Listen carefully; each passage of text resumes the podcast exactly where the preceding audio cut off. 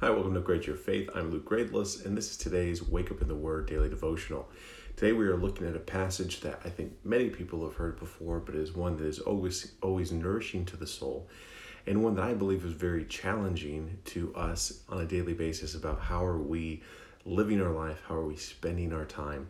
And I think that's a, a very essential thing for us to do is to always challenge ourselves to push farther, to go harder, to chase after the Lord with everything that we've got. Uh, we've been looking at verses this week, and we'll continue to look at verses this week to emphasize our need for the Word of God, our, our need to base our lives on what is in Scripture. And well, John 10 27, which is our verse today, John 10 27, doesn't necessarily talk specifically about the Word of God.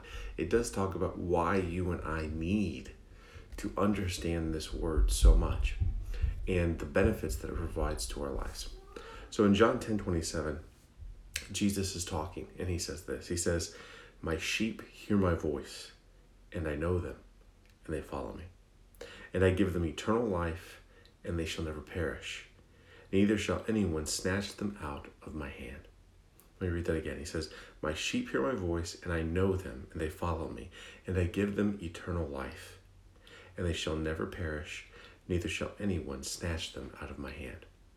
And so in this passage, Jesus gives this beautiful description, uh, this beautiful picture of him as a shepherd who leads us, his sheep, protects us, feeds us, nurtures us, takes care of us when we're hurt, right? This beautiful picture of the relationship between him and I. And he says one of the key factors to know are you part of the flock is is what? If you're part of the flock, you will know his voice. Right? You will know him and you will know his voice. And brothers and sisters, I see this happen a lot with people where they hit a moment in their lives where things are unbelievably complicated or stressful, or they have a really hard choice to make. And they sit there in these moments where it feels like everything hangs in the balance, and they are so fervently trying to hear God's voice. They're trying to understand what He wants them to do, what choice they should make, what decision, what, you know, I mean, it could be a job, a relationship, uh, it could be moving your family, or it could be anything. But we have these moments, and what I tend to see is a lot of people in these moments struggle to hear him and they don't know why. And a lot of the reason they do is because they never try to listen to him any other time, right? If you want to be good at hearing the voice of the Lord and understanding it, then you should probably start by reading the book that he's already given you.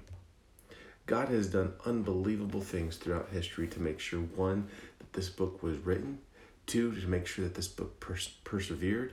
And three, to make sure that this book ended up in your hands. It is not just a historical book, it is not just a book of doctrine. It is a book from God to you. It is a book that describes who He is, how He has loved His people, how He treats His people, and what He expects of His people. And not only that, but it talks about all the wonderful things that come from having a relationship with God. First and foremost, having that relationship with God. And so, brothers and sisters, if you are hungry to know what God is saying in your life, if you are hungry to have Him help you and lead you and guide you in those key decisions of life, then start by reading this book today. You trying to be close to God in the moment that you need it, when you're not doing the work day in and day out, is unrealistic.